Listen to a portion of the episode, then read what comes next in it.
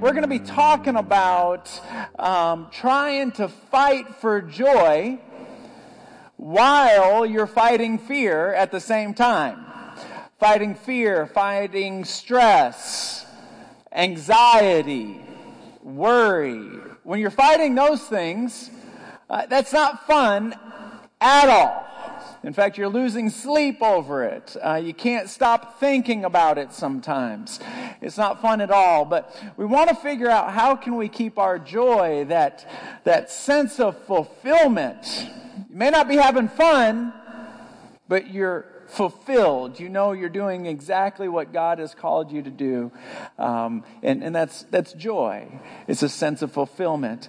And I, I recently saw this guy's sign that was on his desk. It, it read like this I've got so many troubles that if anything happens to me, it will be two weeks before I can even start worrying about it.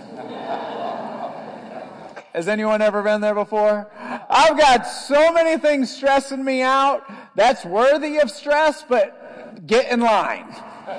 Get in line. It'll be two weeks before I ever get there. Um, the there's so many worries and concerns going on around us. In fact, I talked to somebody between the services who works for an oil and gas company um, and uh, she told me, she said, Look, uh, our company has already sent out emails uh, that at the end of this month they're going to be making a massive layoff. And um, so pray for me that I don't lose my job. Uh, oil and gas companies are, are feeling the, the hit, the thump of uh, a low barrel of oil. Um, and what's interesting is you don't have to just work for an oil and gas company to feel that. Uh, Allie and I have a friend of ours who owns an Italian restaurant, and he was telling me that he's feeling the effects of a low barrel of oil. I said, "Really? How so? You know, you you're in the food business." He said, "Yeah, I'm in the food business, but he goes, I pay my bills." When I sell food, when I sell entrees. That's how I pay my bills. He goes, but where I make my money is in the margins. He goes, you know, when somebody comes in and, and they order a bottle of wine, that's where I'm making my profit. That's where I'm making my, my money. He goes, when the barrel of oil is where it should be, uh, people come in and they order a bottle of wine. He goes, but when it's down the way it is, they order a glass of wine. He goes, and so I feel that. And when I feel that, you know, it affects everything. So he can't hire more waiters and waitresses. He can't build his waiter and waitress staff. He can't hire more cooks, more people in the back, um, because he's not making enough money in the margins. And that all circles back to oil and gas. In Texas, everything is kind of like a big web oil and gas and housing.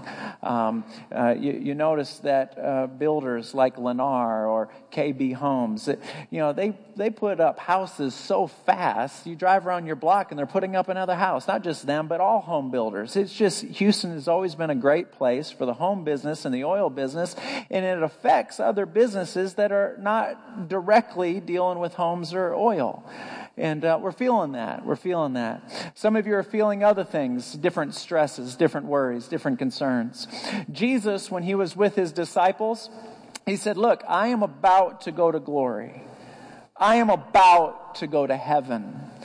And he could feel that the moment he said that, the moment he said it, he could feel them get worried. He could feel them get concerned. He could feel them get stressed out. And, and this is how he responded to them in John 14, verse 1.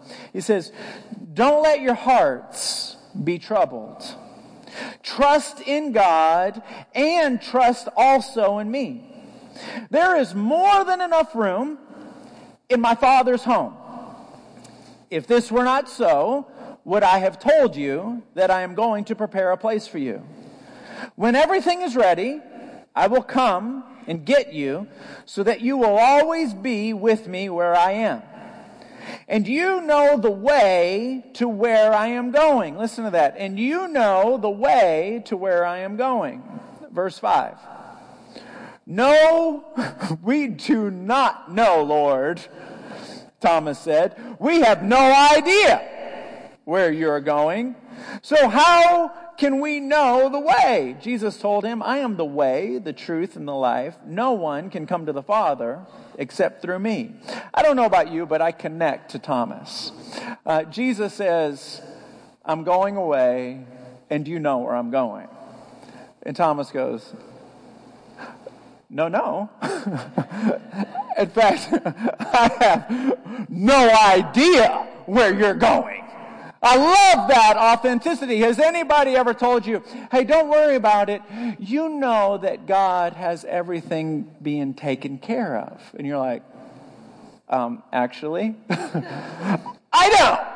Uh, I have no idea what God's doing. You know that He's doing something good. Uh, I have no idea what He's doing. That's Thomas. I have no idea.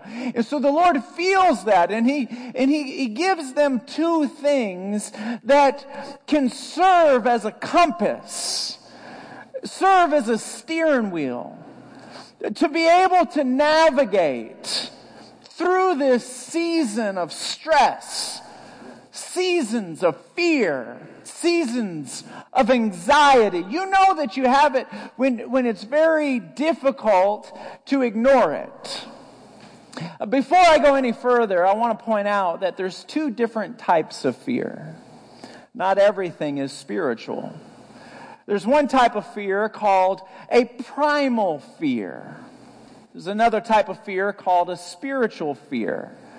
But I want to talk about just for a second, just for the sake of clarity, a primal fear is necessary because it protects us from harm. There are some fears that are very important to have. They keep you safe. In fact, every single one of you were all born, as myself, we're all born with two fears. And these two fears keep us safe. Number one is loud noises. When you hear a loud, abrupt noise, it makes you go, Why are you yelling, Frankie? I'm sitting right here and you have a microphone on. Even babies, when there's a loud noise, they'll pop their head up and start looking around and start crying. Throughout your entire life, anytime you hear an abrupt, loud noise, it is a primal fear that says, it tells your psyche, what this sound demands your undivided attention right now. There might be something wrong. It's a primal fear. The other fear that all of us are born with is we have a fear of falling. It's so interesting that um, uh, I read one article when I was studying this that it's because in most of the time when the baby is in the mother's womb, they're actually upside down. And so psychologists believe, I don't know if this is true, that because they're going through that downward process, that it ingrains that fear. I mean, think about it. They were just so happy in the womb. Um, um,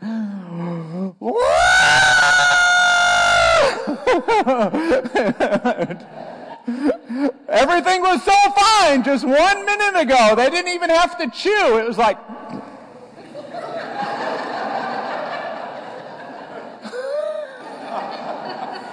they didn't even have to open their mouth and eat. It was just like. That was good. Everything was just fine, and all of a sudden, out, backwards, going straight down, like, whoa! And then, if the baby doesn't cry loud enough, the doctor gets concerned. Oh, they should be freaking out way more than this. but, but, Ever since uh, psychologists believe that that's where it originated, who knows if that's true or not, but the fact of the matter is, is that everybody has a fear of falling. When a baby is able to hold themselves up while you're holding the baby, the baby will instinctively wrap their arm around this arm right here. So if you're holding a baby right here, the, the baby will hang on to your arm. And if you, if they begin to get tipped backwards, don't ask me how I know this. If you tip them backwards, they'll hang on. They don't want to fall. It's ingrained. It's ingrained in them. I have a two-year-old little girl. She walks on this little thing at the park. It's right next to the slides. It's only six inches off the ground. It's like a balance beam. And she'll walk on it as long as I'm holding her hands. She doesn't want to fall. Um, we, we don't like falling. Uh, most of us in this room have had a nightmare of falling. Raise your hand if you've ever had a nightmare. You, you notice that you wake up right before you hit the ground? Do you know why you wake up? Because you have never experienced falling that high and hitting the ground. So your psyche has nothing to tell you what that feels like. And so you always wake up because that's as far as you can get. Do you know how I know you've never hit the ground? You're here. You see, I'm brilliant, Dr. Ray. It just comes to me. It's just like down. No, I'm just kidding. But we have these two fears. So there's a primal fear and then there's a spiritual fear. Now this spiritual fear is what we've got to be incredibly concerned about because a spiritual fear is consumed with negative imaginations. And it consumes you, it arrests your attention, and your emotions are held prisoner by them because you cannot stop thinking about it. And when you think about it, you're entertaining a negative consequence. And it always has something to do with either A, something that's happened in the past, either yesterday or years ago, that's going to come back and haunt you, or something in the future in it's going to haunt you. It's going to be negative. But it's a negative imagination. You are imagining the scenario and it's negative. This is how you know when it begins to consume you and you cannot stop thinking about it. And your moods begin to sulk. You begin to go down. You can't sleep. You can't think. Even when you're talking to people about something else, you're really thinking about that in the back of your mind. This, my friends, is not a primal fear. This is when the father of lies, that's what the Bible calls Satan, the father of lies. This is when he has picked you out and he is going to ride your case. He is going to stress you out. I don't have enough money for the bills. I don't have enough money. And then what begins to happen is we become the worst version of ourselves. And so when this happens to one of us, if you're a husband in the room, you become a real crummy husband. And uh, you're just not the best version of a husband. You're not the best version of a dad. You're not the best version of a son. If it happens to a woman in this room, it is, you're the, you're not your best you, you're your worst you. You're depressed, you're down, you're worried, you're concerned, you don't talk much, you don't laugh much, and you want people to stop talking to you. like, stop talking to me. I'm trying to worry. Leave me alone. I'm trying to be stressed out. Mind your own business. I just want to stare at the screen and I want to watch all the channels at once in 30 seconds. I'm not watching any of this. I just want to do this and just leave me alone. Kids are talking. Da da da da da da da da da. We are the worst version of ourselves when this spirit comes in. And you know it's a spirit when you can't stop thinking about it. And when the Lord sees you and I, when this is happening, his heart of compassion begins to swell because he does not want you and I that worried, that concerned, that stressed out. And we know that because he looked at the disciples and he says, Don't worry. And he gives two antidotes. The first thing that he says is he says, trust God and also trust in me.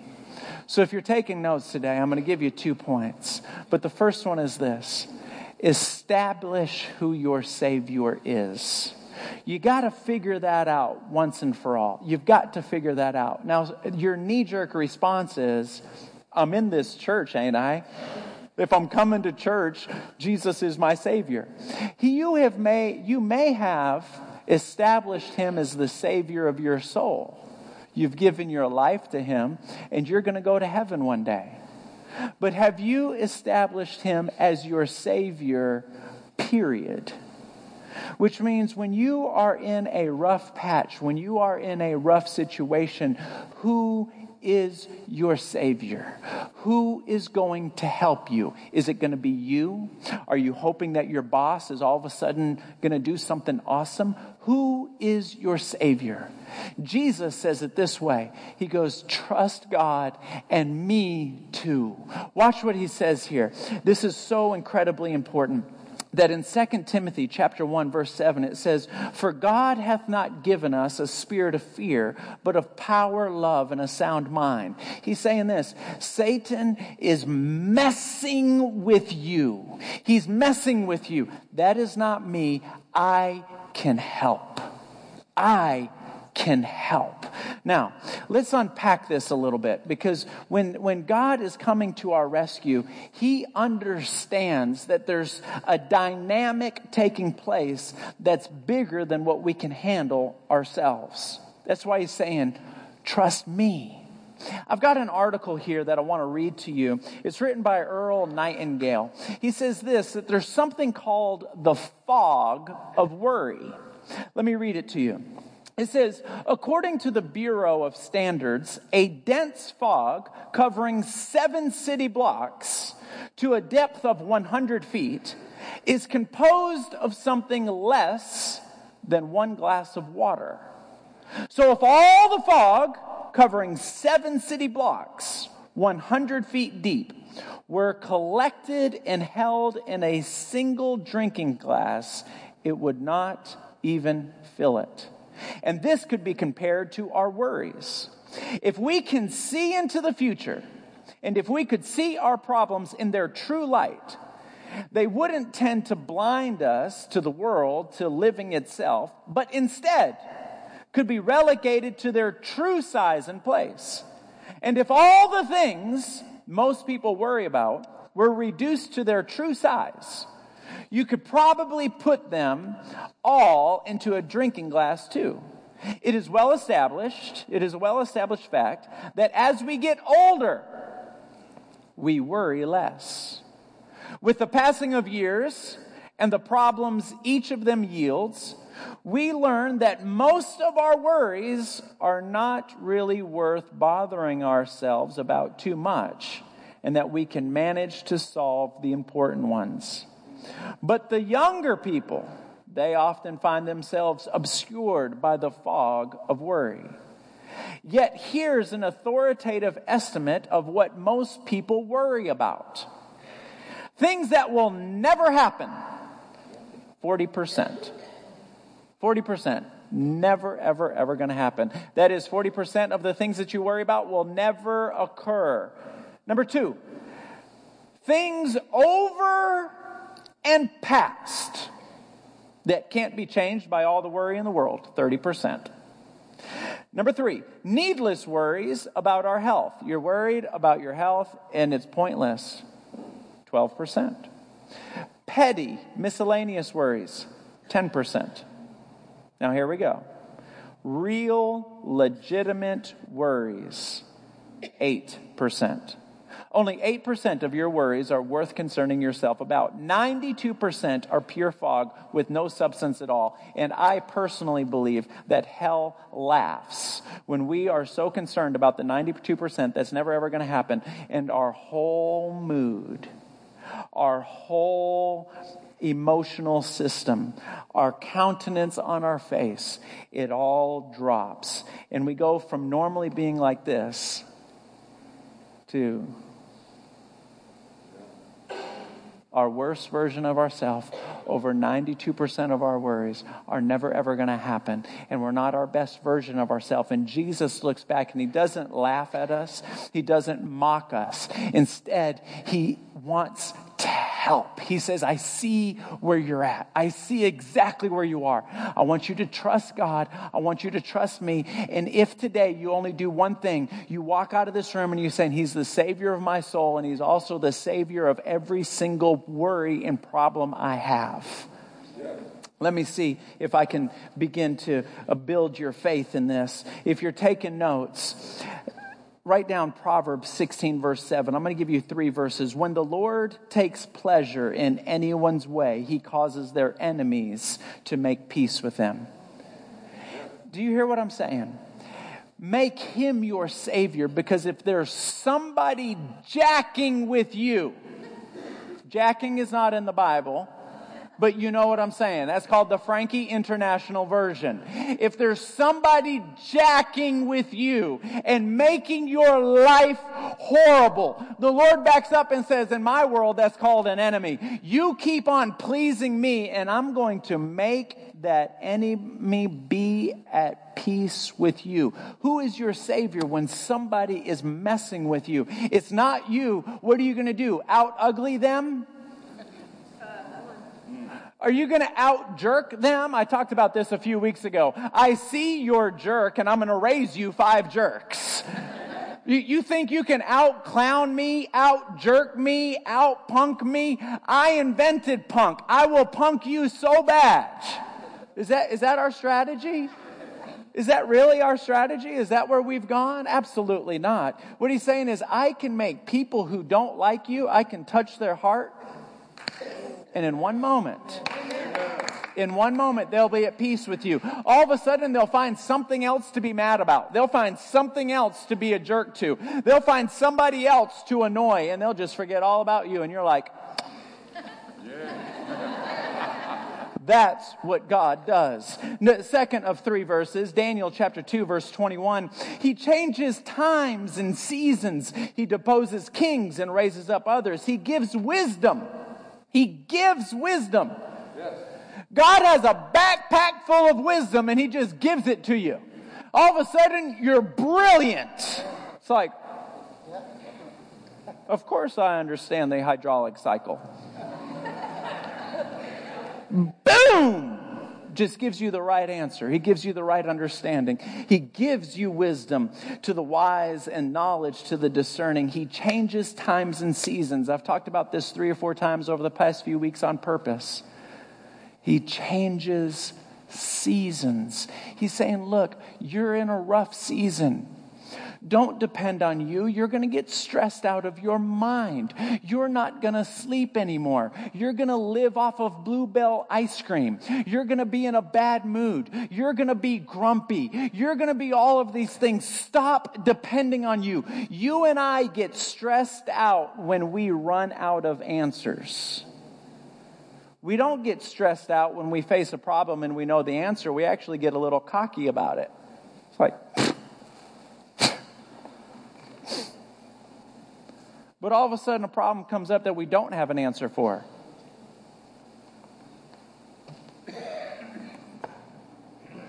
And we're like this for days and weeks.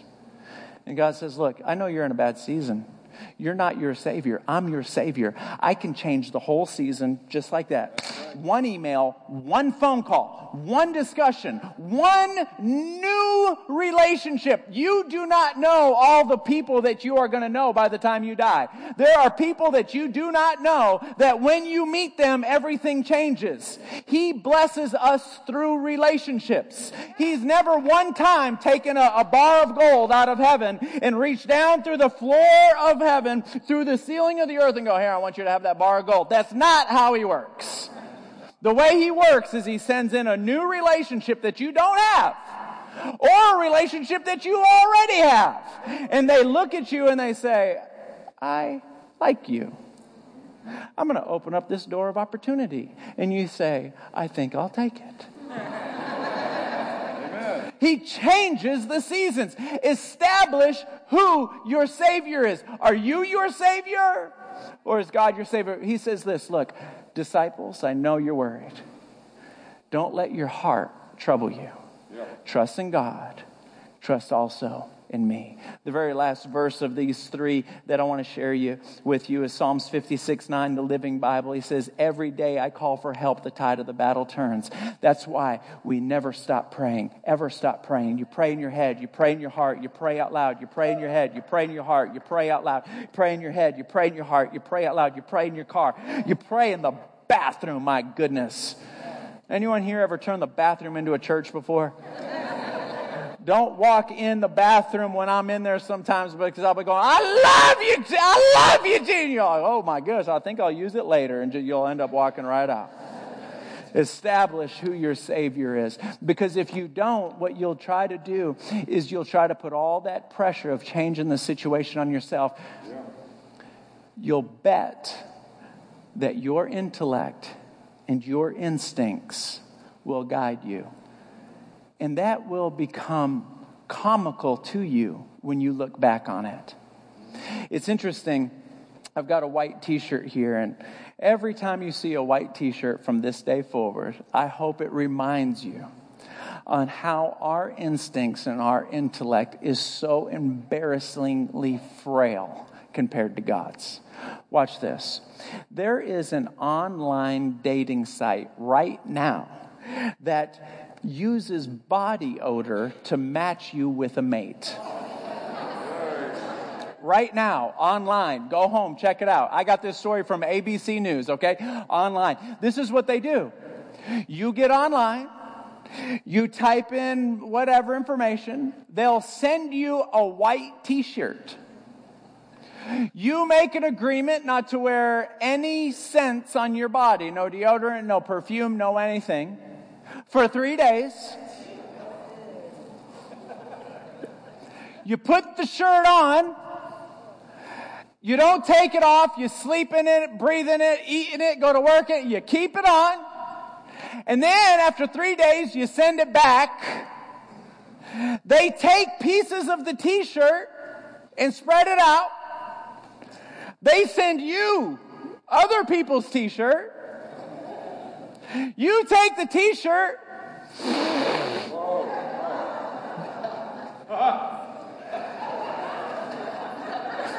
You can't make this stuff up. You take the t shirt.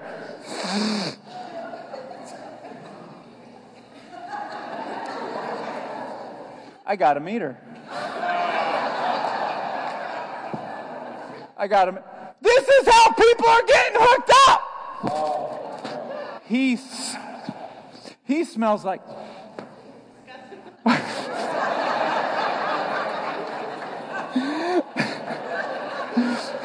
Someone said disgusting. Here's the truth I don't even like the way I smell. When I woke up this morning, I took a shower straight away. And then I said, as premeditative, as, as what's the word? As, as pre, something maintenance, uh, uh, uh, something preventative maintenance. Thank you. I put deodorant on because I knew the shower was only going to last so long. So I put deodorant on, and then I, and then on top of that, cologne. Why? Because I don't want you to smell how I really smell. Now, some of you are like, "Ooh, you stinky." Oh. Don't pretend like you didn't take a shower this morning. Don't pretend like you didn't put on perfume. Some of y'all are like, I don't know what that's all about.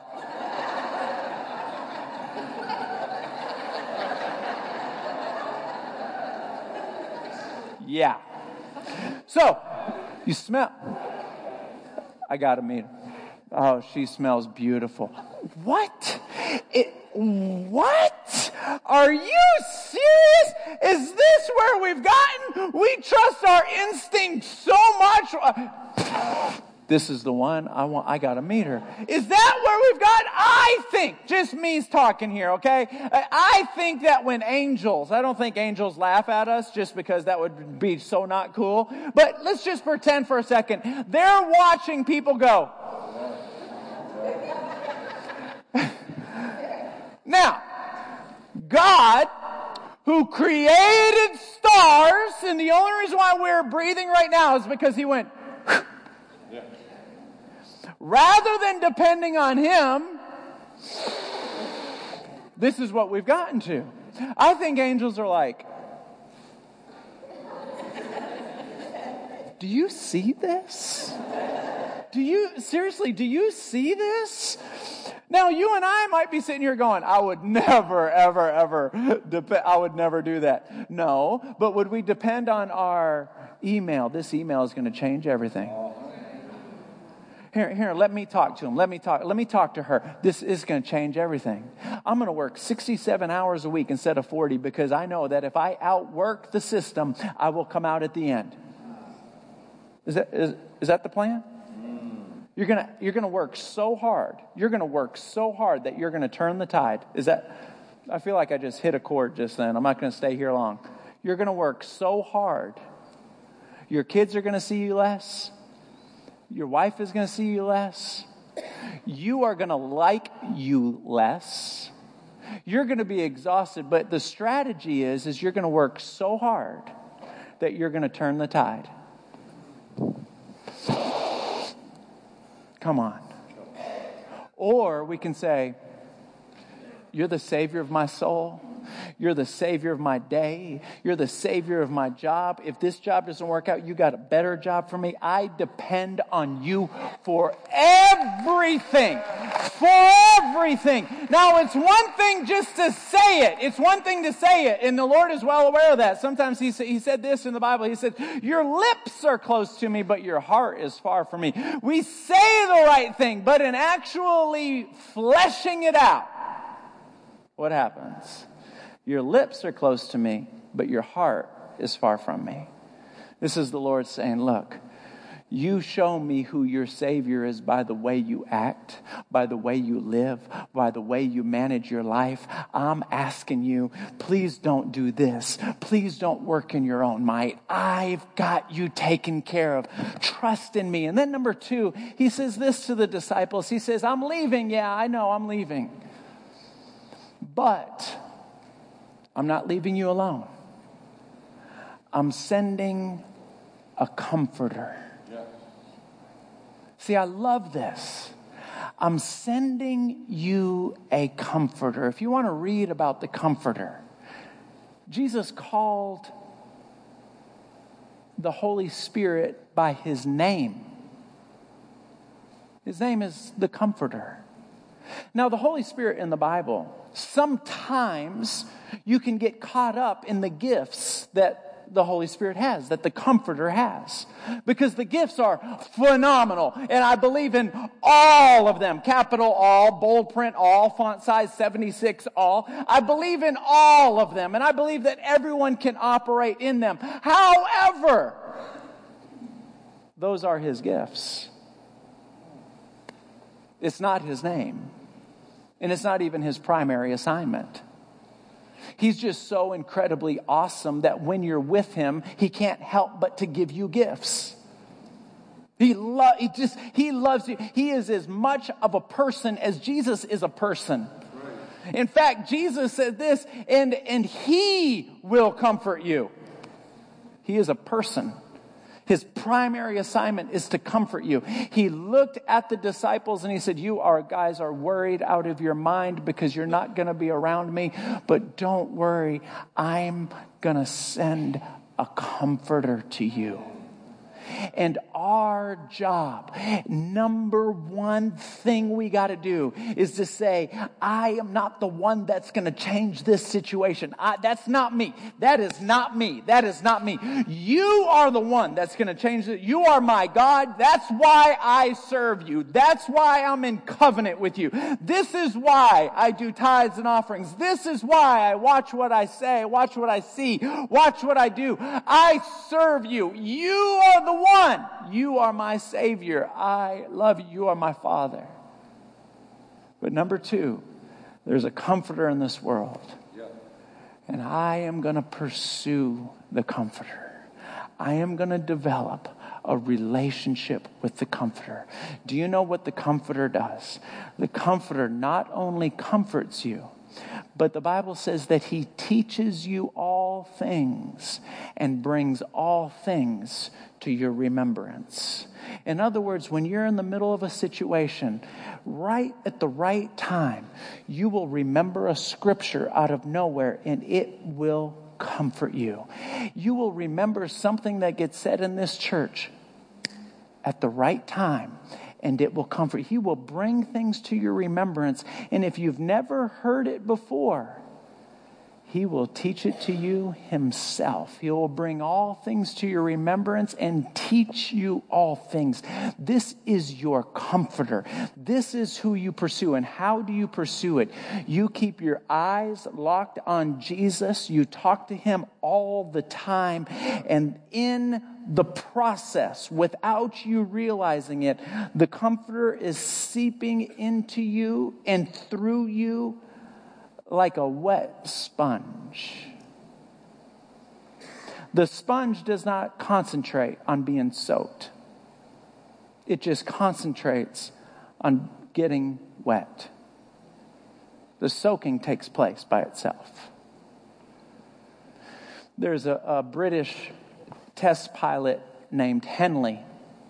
I've told you guys this before, probably about nine months ago he was flying a plane, he was testing the plane, and he got really high. And all of a sudden, he looked down and he was losing fuel faster than he should. He knew he did not have the time to turn around and go back to where he came from. He didn't even have the time to find another place, safe landing place. He didn't have that kind of time.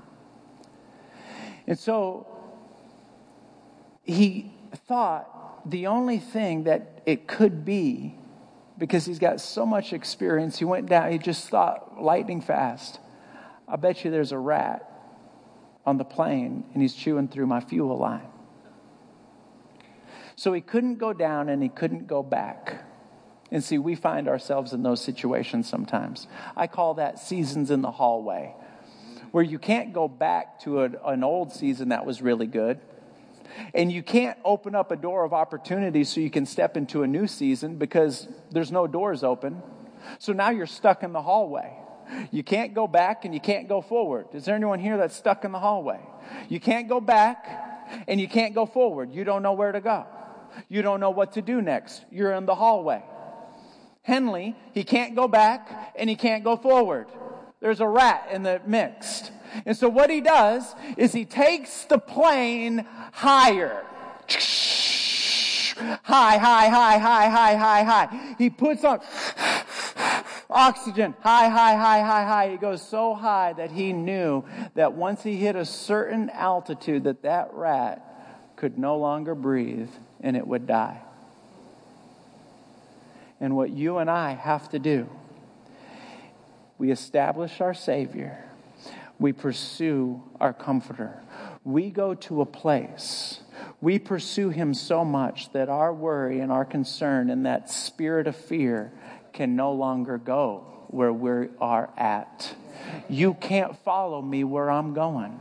I'm spending so much time in prayer. I'm spending so much time worshiping. That's all I do. I worship in the car. I worship in the morning. I worship in my head. I worship in the shower. I even worship while I'm eating. It's in my head. I'm not going to let food fall out of my mouth, but I'm, I'm worshiping all the time. Your emotions and your heart and your spirit is gone to a place where the spirit of fear can't come with you. The whole Jesus knew that fear and anxiety was going to be a big deal. And he did not want that to hold us back from walking in the joy and the fulfillment that he established in our life. But it's up to us if we decide to pursue him and cultivate that or not. Let's all stand to our feet for me, please. I'd like the prayer partners to come down.